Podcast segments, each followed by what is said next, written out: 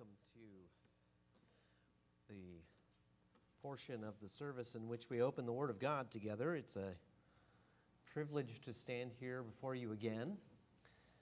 And uh, I thank you for the welcome that you, you have given me and uh, the trust you've put in me to open the Word of God with you. And I thank you for how you uh, have welcomed the Word of God uh, as I've spoken it. And uh, we are in Jonah 3 this morning. Jonah 3. And in these short 10 verses, there's a lot packed into it. Let's read the passage uh, before we uh, dive in. Then the word of the Lord came to Jonah the second time, saying, Arise, go to Nineveh, that great city, and call out against it the message that I will tell you. So Jonah arose and went to Nineveh according to the word of the Lord. Now, Nineveh was an exceedingly great city, three days' journey in breadth. Jonah began to go into the city, going a day's journey, and he called out, Yet 40 days, and Nineveh shall be overthrown. And the people of Nineveh believed God. They called for a fast, and they put on sackcloth from the greatest of them to the least of them. The word reached the king of Nineveh, and he arose from his throne, removed his robe, covered himself in sackcloth, and sat in ashes. And he issued a proclamation and published through Nineveh By the decree of the king and his nobles, let neither man nor beast, herd nor flock taste anything. Let them not feed or drink water, but let, let man and beast be covered with sackcloth, and let them call out mightily to God. Let everyone turn from his evil way and from the violence that is in his hands. Who knows?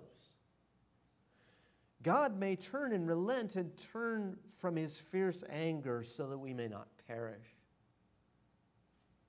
And when God saw what they did, how they turned from their evil way, God relented of the disaster that he had said he would do to them, and he did not do it.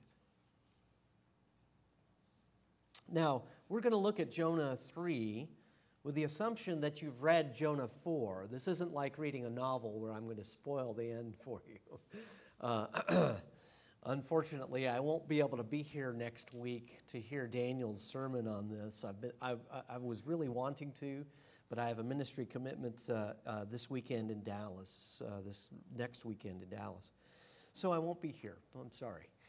Um, uh, but I'll be back at some point or another. Uh, now, we're going to assume that you've read Jonah 4 and you know what the ending of it is, and that you know that Jonah still has the same bad attitude to God's call for him to preach in Nineveh as he did when he boarded the ship in Joppa to get away from the Lord, from that responsibility.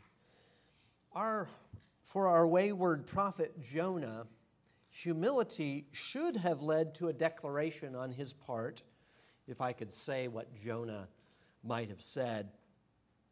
God has a plan to save the people of Nineveh from their disaster, and I know because He told me that He wants to use me to bring a message that will be His instrument in causing them to repent. I want to see that God is glorified among all peoples, so I'm happy that God would be pleased to show undeserving people mercy. But this was manifestly not Jonah's attitude. The covers come off Jonah's unforgiving attitude only in chapter 4, but I want to think about humble obedience that the prophet is showing us the negative example of. Jonah is the negative picture against which the Ninevites appear as the positive picture. We need to see our own sins in Jonah. We need to point our blaming fingers at Jonah and back at ourselves. We need to look at the Ninevites and see how they cried out to God in their hour of need. We must learn how to be like God in our attitude of forgiveness. So we come in verses 1 and 2 to the prophet's second commission. The word of the Lord came to Jonah a second time, saying, Arise, go to Nineveh, that great city, and call out against it the message that I will tell you. Uh, instead of against, you have to in a lot of the, uh, the English translations. So call out to it the message that I tell you. We see in verse 1 that God's word comes back to Jonah the second time. Uh, the the uh, chapter 3 begins exactly the same way the, the, the book began. And this is an expression of God's mercy and compassion to Jonah. The very sort of mercy Jonah is unwilling to extend to the Ninevites, that nation of wicked and violent war criminals. But now Jonah obeys. So, verse 3 Jonah arose and went to Nineveh, according to the word of the Lord. So we hold our breath as verse 3 opens, because it starts the same way as in the first chapter Jonah got up. In chapter 1, verse 3, though, it says Jonah got up to flee. But our text here says Jonah got up and went to Nineveh according to his word, according to Yahweh's word. So, verse chapter 3 verse 3 reads the way chapter 1 verse 3 should read. He's obedient, but he's still nursing hatred in his heart for Nineveh. And why not?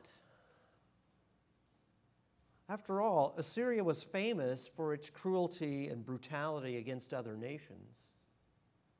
Just think of the worst war crimes you've ever heard of in any conflict and multiply it by whatever power you want. And that'll give you a good idea of what the Assyrian nation was like. Verse 3 says Now, Nineveh was an exceedingly great city, three days' journey in breadth. The narrator pauses the forward progress in the second half of verse 3 to give us supplemental information about Nineveh. English translations say that Nineveh was a great city, as we've always seen it called throughout the book. Now, I don't want to get lost in the Hebrew language details here, but saying that it's great in Hebrew refers more to Nineveh's importance than it does its geographical size. The point is that the city is important to God and that its inhabitants matter to God enough for him to send a prophet to offer them rescue. Now, it was a great, it was a big city. It has a great population. But even more importantly, God cared about it. That's what the great city means. And so there's uh, Jonah's second commission. We look now at the prophet of doom in verse 4. Now, Jonah's message sure seems to be the bare minimum of words, doesn't it? We must admit that the book doesn't reveal exactly what Jonah was supposed to say, and we don't know if Jonah really said more than this.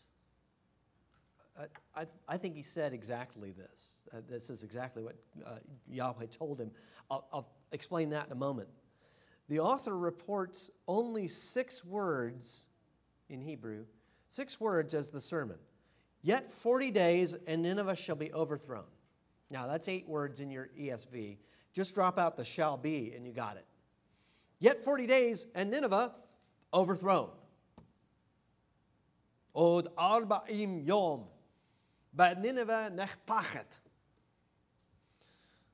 You can just hear Jonah spitting that, can't you? There's no explanation in his message about how to escape this coming whatever it is.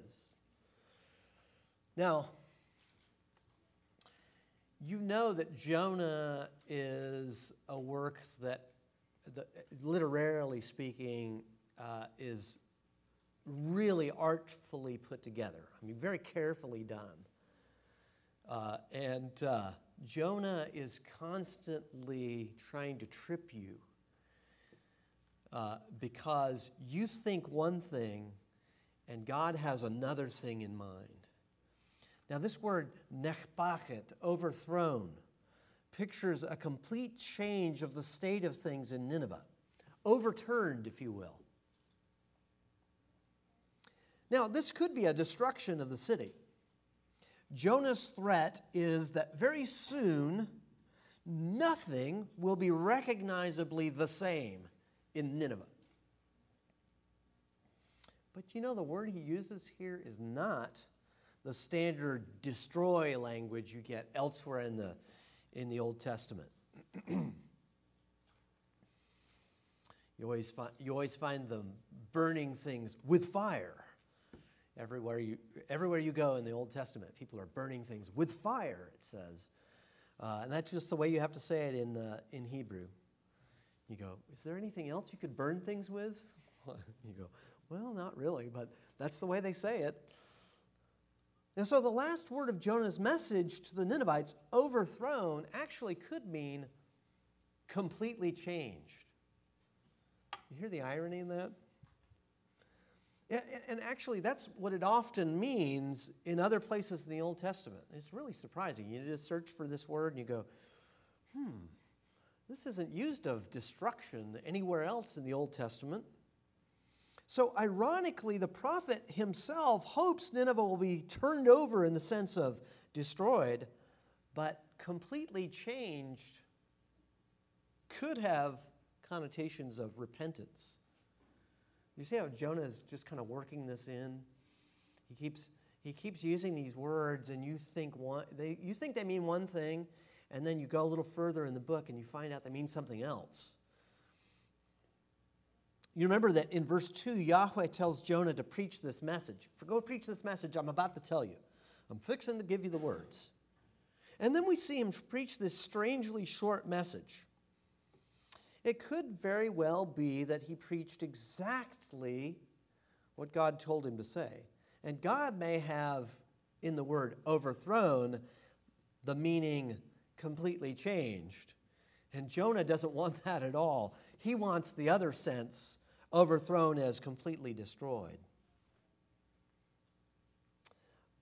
But you know the end of this chapter because we just read it. God doesn't overthrow the city.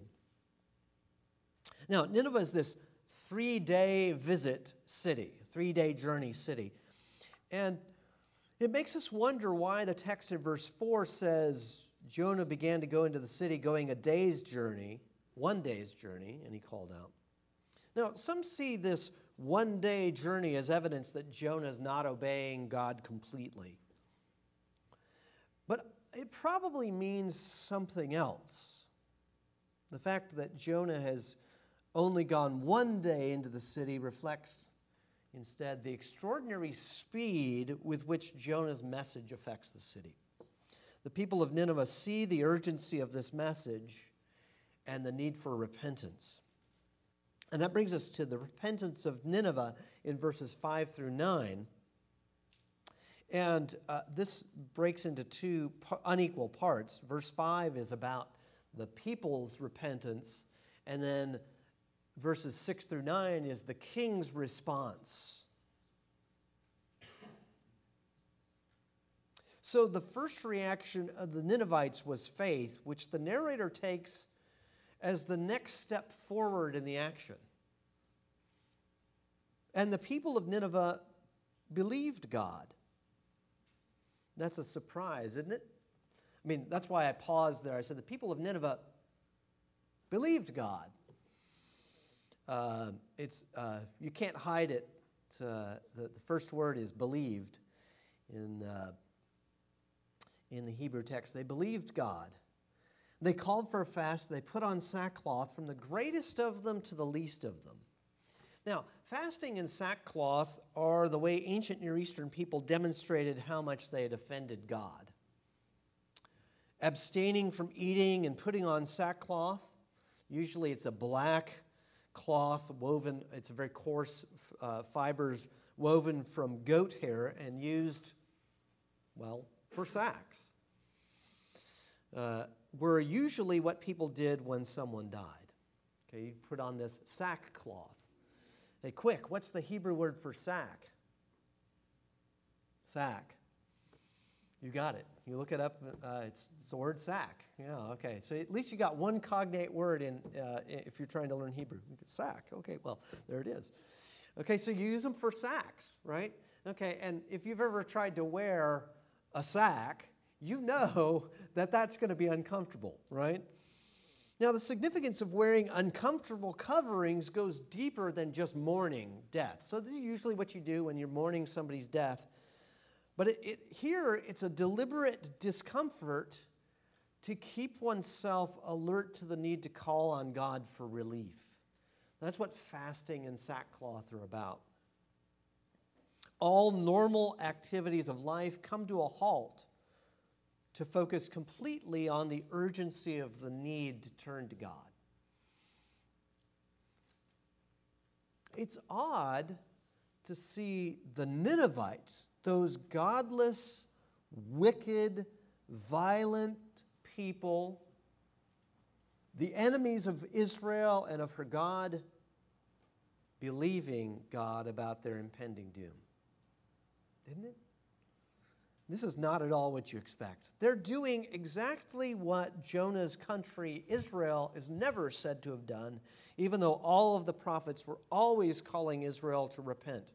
And I'll repeat again the text I read last week 2 Kings 17, 13, and 14. Yet the Lord warned Israel and Judah by every prophet and every seer, saying, Turn from your evil ways and keep my commandments and statutes in accordance with all the law that I commanded your fathers and that I sent to you by my servants, the prophets. But they would not listen, but were stubborn as their fathers had been, who did not believe in the Lord their God. That is the story of the northern kingdom, Israel and for the large part, the southern kingdom, Judah, right? Uh, there are few good kings in Judah. There are few successes with Judah and, uh, and Yahweh, but Israel is almost uniformly bad. But now, having seen the general response of the people of Nineveh, let's look at the king's own response. The king's decree is in verses 6 through 9. The word reached the king of Nineveh, and he arose from his throne, removed his robe, covered himself with sackcloth, and sat in ashes. You see that he is uh, engaged in humility and humiliation that begins and ends this section. In verse 6, the king shows his humility by taking off his royal robe. And in verse 9, he demonstrates his humility by saying, Who knows? This shows humility because the king's hope of God's change of mind does not presume that God must forgive the city. See, human centered thinking arrogantly expects God to forgive human sinfulness as though it's a human right. You know, when you, when you mention God judging sin, what do people do?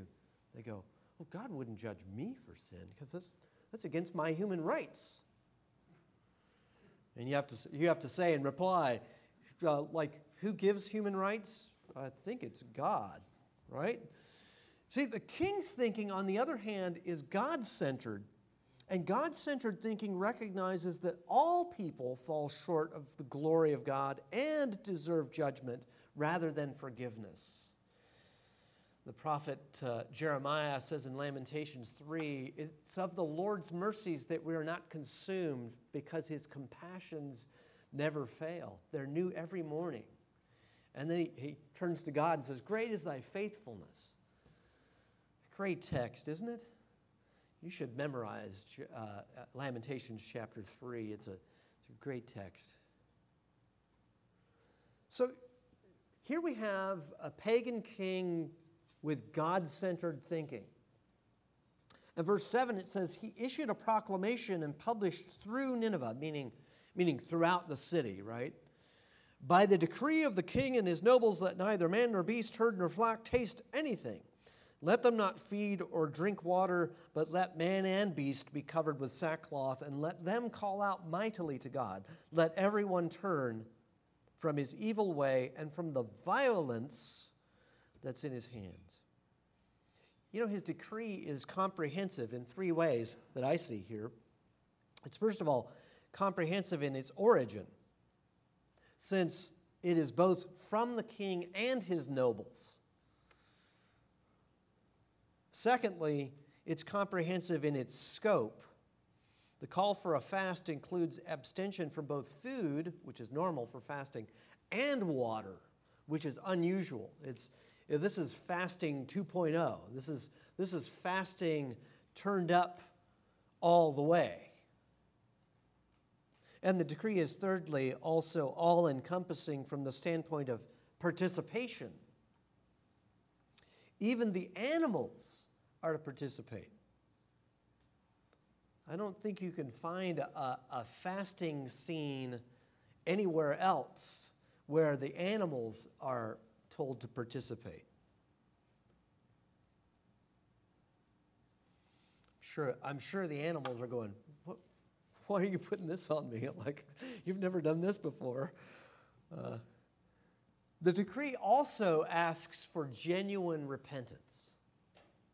Verse 8 says, People are to call on God mightily. That's with strength.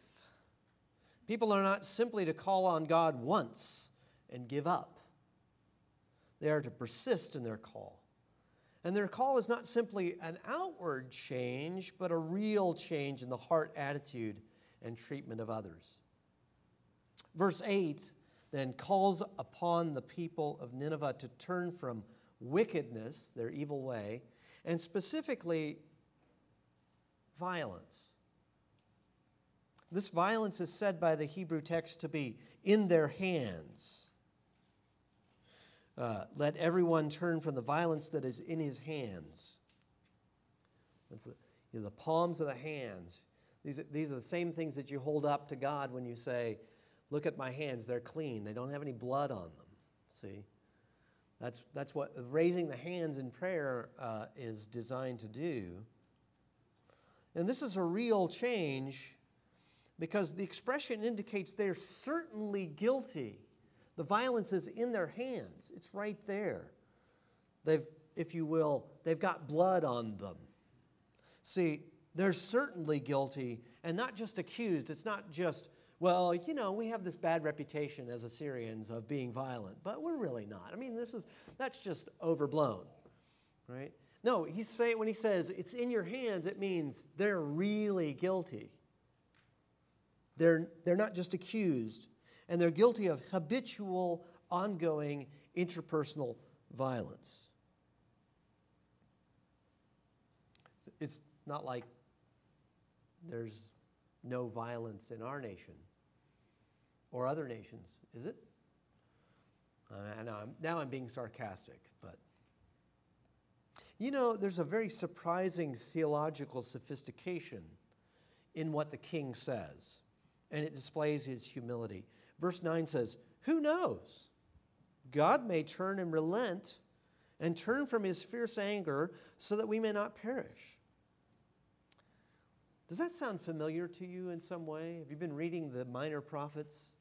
If you have, you'll say, hmm, that sounds really familiar.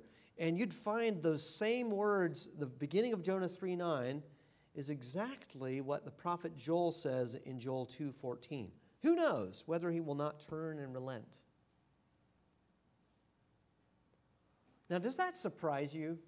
It does me. When I read this, I go, wait a minute. The king of Nineveh is was like saying the same thing that Prophet Joel would say. Wow.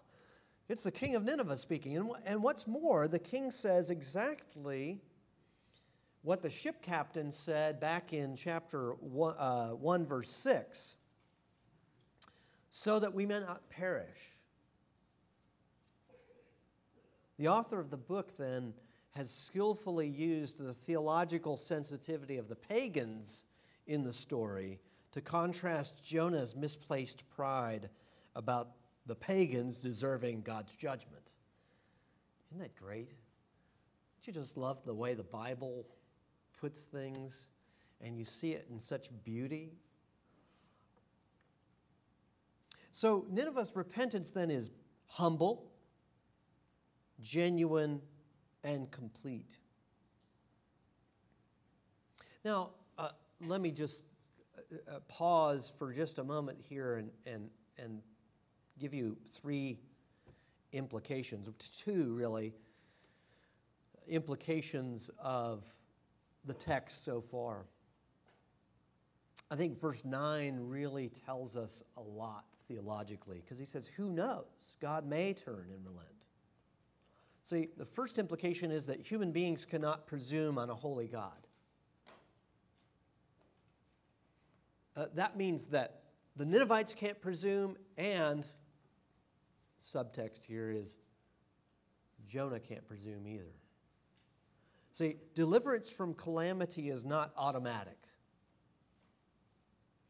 But even, uh, uh, and uh, just as important, is no living human being is beyond the possibility of repentance. See, Jonah doesn't recognize that at this point, or he doesn't want to anyway. He doesn't want it to happen. And yet, here's the king of Nineveh really showing more uh, theological brilliance, if you will, than, uh, than Jonah. It must have really chapped Jonah. You know, I went to seminary, and this guy is, you can just hear him, right? But the second implication so the first implication is that human beings cannot presume on a holy God, either direction. Either God has to forgive me, or God has to judge you. Right? Have you ever, uh, yeah, I did that on purpose, right? You would never say, God has to judge me and he has to forgive you, right? You would always say it the other way around, right? Because you're a human being. Okay? I'm not I'm not trying to show you up here. I'm just saying we would all say that, wouldn't we?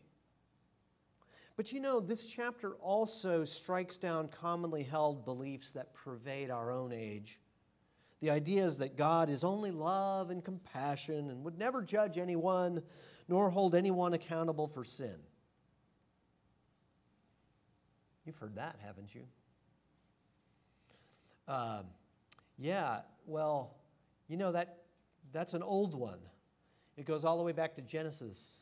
You shall not surely die. God holds sinners accountable. And he sometimes does it in this life when wicked people are killed in the process of committing a crime, or when wicked nations suffer military defeat. But you know, the psalmists always say, Why do the wicked prosper? Right? So it sometimes seems that the wicked eh, do prosper in this life. But make no mistake, God will judge all sinners. See, we feel shock and outrage at violent crime, for instance, or at atrocities committed in war. And rightly so. And all of society needs to do all we can to keep such things from happening. But the outrage that we feel at those heinous sins, the really big ones that make the news, should give us an inkling of the kind of outrage that God feels when people commit any sin, no matter how large or small we want to make it. God knows everything, and He's always known everything, so He always knows everything that's going on, which includes even those little sins, or at least the things that we would say are little sins. Romans chapter 8 shows us that God's holiness demands that the entire creation. Now, now, stop and think about this. God is so holy that the entire creation needs to be wiped clean and reconfigured because of the sin, one sin, of Adam and his wife. Now, why would the Ninevites believe? After all, I mean, you know, this, this prophet shows up from another country and says, You are going down. Right? Why would they believe him? Well, if we look back to chapter 2 and think about the suffering, Jonah's suffering in the belly of the fish would have given authority to his commission from God and his message. The people of Nineveh would have realized what Jonah had been through rescue from certain death. Some people would say actually death. I, I don't think so. I think it's, it's very close to death. But rescue from certain death and a remarkable deliverance from the belly of the fish. And some people even speculate this might have changed his outward appearance in some way. I don't know. I mean, you know, the text doesn't tell us, so I just, you know, I always say, well, you know, you could be right. But the Ninevites would at least have had some respect for him and would have been willing to listen to this emissary of Yahweh. Something big had happened to this odd prophet, which had caused them to take notice. So, Jonah's suffering, even though it's self induced, right? We, we can't forget that. But Jonah's suffering is one of the reasons he becomes a pattern for Jesus' experience. In Matthew chapter 12, verses 40 and 41, Jesus says this For just as Jonah was three days and three nights in the belly of the great fish, so will the Son of Man, that's Jesus, be three days and three nights in the heart of the earth. The men of Nineveh will rise up at the judgment with this generation, his own current detractors, and condemn it. For they, the Ninevites, repented at the preaching of Jonah, and behold, something greater than Jonah is here. Matthew 12:40 directly ties the 3 days and 3 nights of Jonah to the 3 days and 3 nights of Jesus' time in the tomb. The much greater suffering and much greater deliverance from death in the resurrection gives Jesus all authority for his message. And Jesus calls the people of Nineveh who repented at Jonah's preaching as witnesses against the unrepentant scribes and Pharisees who refused to believe. So, what made the Ninevites believe? Well, ultimately, we've got to say God's grace is the reason they believed. But if Nineveh repents because of this prophet who was swallowed by a fish and lived, how much more should everyone repent because the Lord Jesus Christ, who died and was raised from the dead? This is also a testimony to the superiority of Jesus' message and its power to produce repentance. So the theological question comes up in the Ninevites' response Are, are these Ninevites saved? Eternally or only rescued from calamity. See the difference? Are they, are they saved? Are they going to be with God in eternity? Or are they just, is it just this calamity they, they got out of? Was their repentance one that turned into believing in and worshiping Yahweh?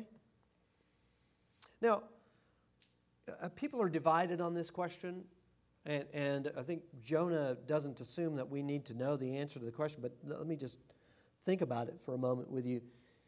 People who say the Ninevites were only rescued from the threat of physical death and nothing more often point to several elements that are missing from the story. We have no indication of the content of their faith. The Hebrew text says only that they believed in God. The ESV says they believed God. In God is, is probably a, a, a better translation here. But more importantly, the book of Jonah doesn't say what they believed about God. And in the years that followed Jonah's career, Assyria was still the murderous aggressive empire that it always had been. Now, just to put it in historical perspective for a second, we know that Jonah's prophetic career took place during the reign of Jeroboam II, whose reign spanned from about 793 to 753 BC. Okay, uh, this is only a short history lesson. I'm not going to quiz you on this, so, so just stick with me for a minute. 793 to 753 BC. 753 BC, by the way, was the, the traditional date when Rome was founded. So I don't know. Strange coincidence, but there it is. Assyria conquered and destroyed the northern king of Israel uh, in, of Israel in 722. Now, you, you count backwards, right? If you're a BC, because you're counting down to when Jesus was born. So, about a generation later, about 30 years or so, Assyria was back on the rampage. Okay, it'd be like if, uh, uh, if Jonah had showed up in Nineveh in 1982. And yeah, he probably could have looked that strange, right? You know how things looked in the 80s? uh, the big hair and the strange leather and so on. I don't know. No, it's probably not that. But so, you know, about 30 years later, okay, fast forward to, to uh, oh, sorry, 1992, okay, different set of strange hair. But anyway, um, 1992, sorry, I'm, I'm, not, I'm not doing well with math on the, on the fly here. So 1992, to fast forward to now, okay, uh, there might have been a revival in Assyria, but now they're on the rampage again. So, you know, maybe about a generation. Now, it seems that God used Nineveh's repentance to delay Assyria's domination of Israel until just the right moment. See, the Apostle Paul in Romans 2 4 says God delays judgment to give people a chance to repent. So we might see that happening here, where the northern kingdom of Israel had more time to repent before judgment came in the form of the Assyrian invasion. So I think, in the absence of more criticism of the Ninevites in the book of Jonah, and Jesus' words about their repentance, we can assume that God, in His mercy, saved a generation of non Israelites by His gracious intervention. Well,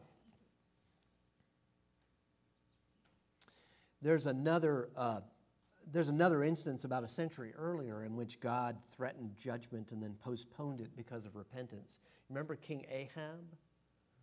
You may remember his wife Jezebel. But he received a, a, a prophecy. Now, he died around 853 BC, and we received a prophecy from, uh, from Elijah that his whole household would be destroyed. And, and we read in 1 Kings chapter 21 verses 27 and 28. When Ahab heard these words, he tore his clothes and put on sackcloth on his flesh and fasted and lay in sackcloth and went about dejectedly. And the word of the Lord came to Elijah the Tishbite, saying, Have you seen how Ahab has humbled himself before me? Because he has humbled himself before me, I will not bring the disaster in his days, but in his son's days I will bring the disaster upon his house. Now, we'd be hard pressed to say that Ahab was a believer in Yahweh. Certainly his wife wasn't. And he dies in the next chapter.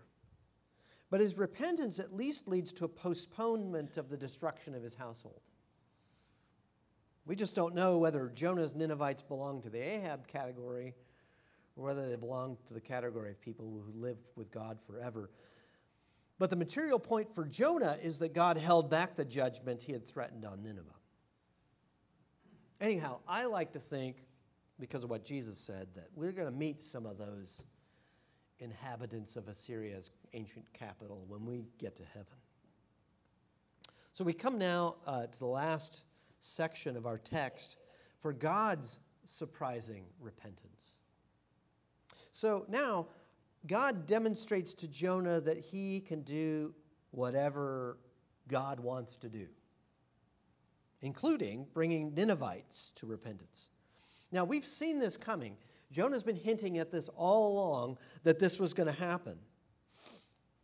But now it hits us with surprise, and it shows us what surprises Jonah and disappoints him and makes him really angry.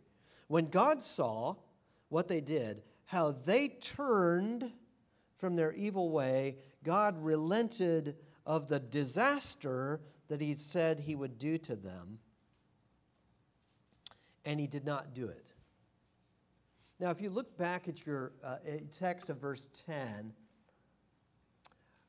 uh, they had turned from their evil way. Okay, if you write in your Bible, you could probably circle the word evil and then circle the word disaster because it's the same word.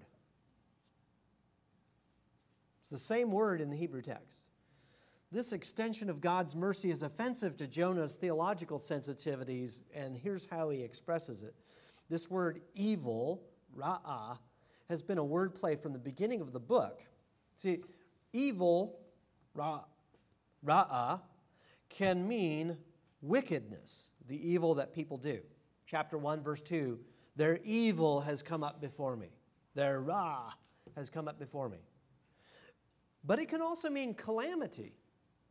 The sailors say to Jonah, referring to the storm, Tell us on whose account this evil, Ra, has come upon us. And when it comes to evil, there's an even more surprising twist here because you notice these two words, they turned from their evil way, and then we've got God relented. These are the two most basic words everywhere else in the Old Testament for repentance. So you've got shuv, turn, and nacham, which means to regret or to feel sorry or to change your mind or something like that. You've got both of them there. And the people shuv and God nachams, okay? So the people re- uh, uh, turn and God repents. Uh, of course, it's one thing to say that people repent from evil and God repents from disaster. You see, but the wordplay here is we have to translate it God relented from the disaster or something like that. People turn from their evil and God turns back the judgment that comes on them for evil. So the king's hope had come true. God averted the disaster he planned for Nineveh. And it turns out Jonah's prophecy is fulfilled. Nineveh will be completely changed. And it was. But it was fulfilled in a way that angers Jonah. The next chapter explore, explores Jonah's displeasure with God, withholding judgment on Nineveh. So, do you see the irony here? Jonah makes this prophecy. He says, Nineveh is going to be completely changed. And uh, God says, ha ha ha, ha ha ha. Yeah, you see? Look, they were completely changed. So, what can we learn from Jonah? What do we learn from chapter 3? Well, we can first of all uh, learn be like and not like Jonah first of all. And the second is be like God. Okay, so let's explore that. Jonah 3 3 says, Jonah arose and went to Nineveh according to the word of the Lord. So there are one or two positive things we can observe about Jonah in the book. The first is that he obediently went to Nineveh. The second time he had the command from Yahweh, and we all say, Yeah, look, he should have obeyed the first time. Have you always obeyed the first time? I haven't right? Uh, no. Okay. So, so you know, let's let's not look down our nose at Jonah, but we can say, yeah, he obeyed. Another thing that we notice is that he took his message of salvation to a violent people. I mean, he'd grown up hearing about how bad the Assyrians were, and the Assyrians were doing bad things probably most of his life. And that's something. To take the gospel to a national enemy is not an easy thing.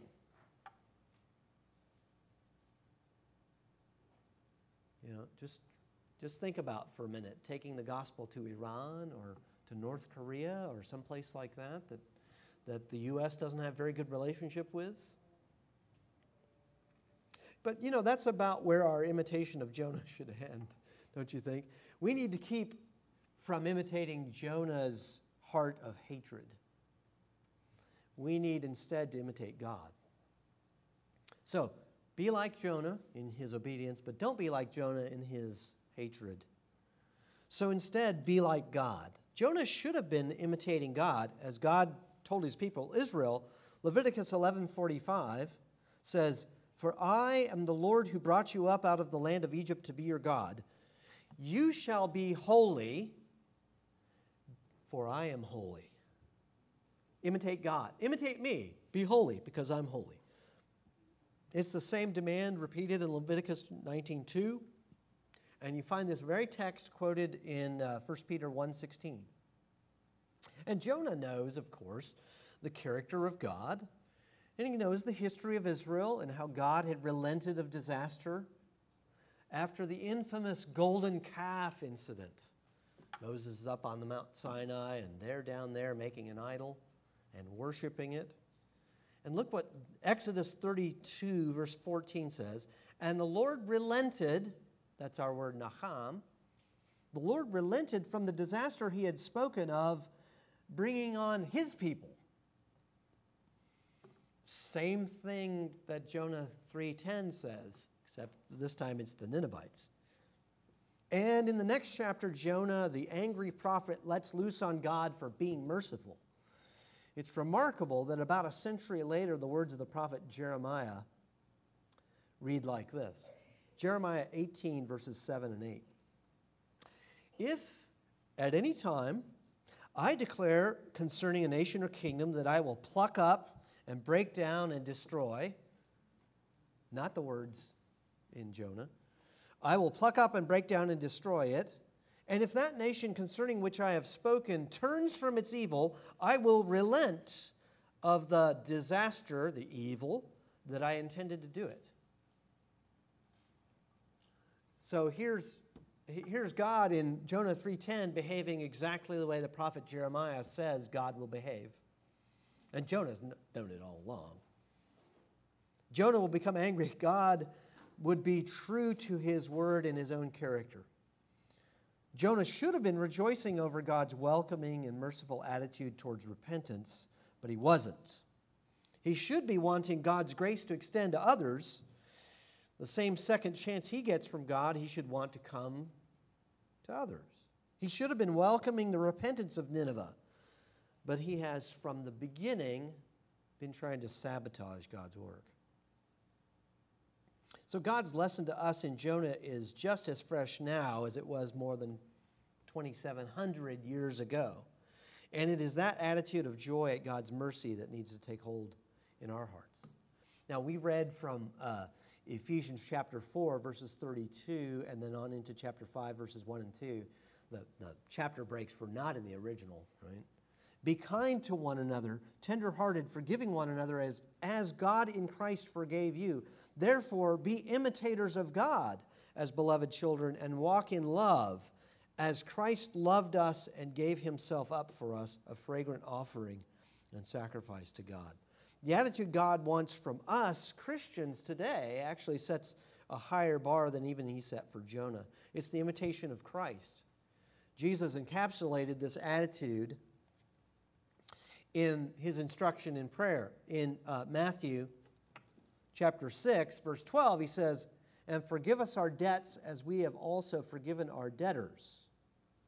And the one element of prayer in Matthew 6 that the Lord signals, singles out, rather, for additional comment is that one element in the prayer. For, verse 14 says, For if you forgive others their trespasses, your heavenly Father will also forgive you. But if you do not forgive others their trespasses, neither will your Father forgive your trespasses. So, in closing, I think this text teaches us how to treasure God's grace. And it shows us that God mercifully offers this rich treasure even to violent people and nations. Now, you have to admit, there are times when nothing can be done other than fighting. There are moments when the invading army or the violent person has to be stopped by force to prevent harm to innocent people. We pray God's help and immediate deliverance in such times. But I'm not talking about those moments. Romans 13 deals with that issue. So we've, we've got a text in the Bible that'll help us with that. But we're talking about avoiding the hatred Jonah harbored in his heart toward Nineveh. God wants him and us to rejoice in extending the grace of God to people like the Ninevites.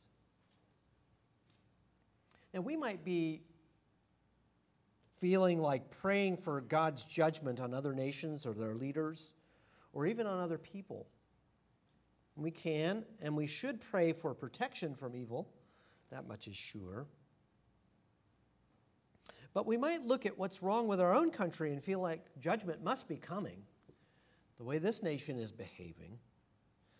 But though our own nation and every other nation on earth deserves God's judgment, we pray for repentance and awakening for our nation and for other nations and for other people, even those we think God should judge right now. God, take him out.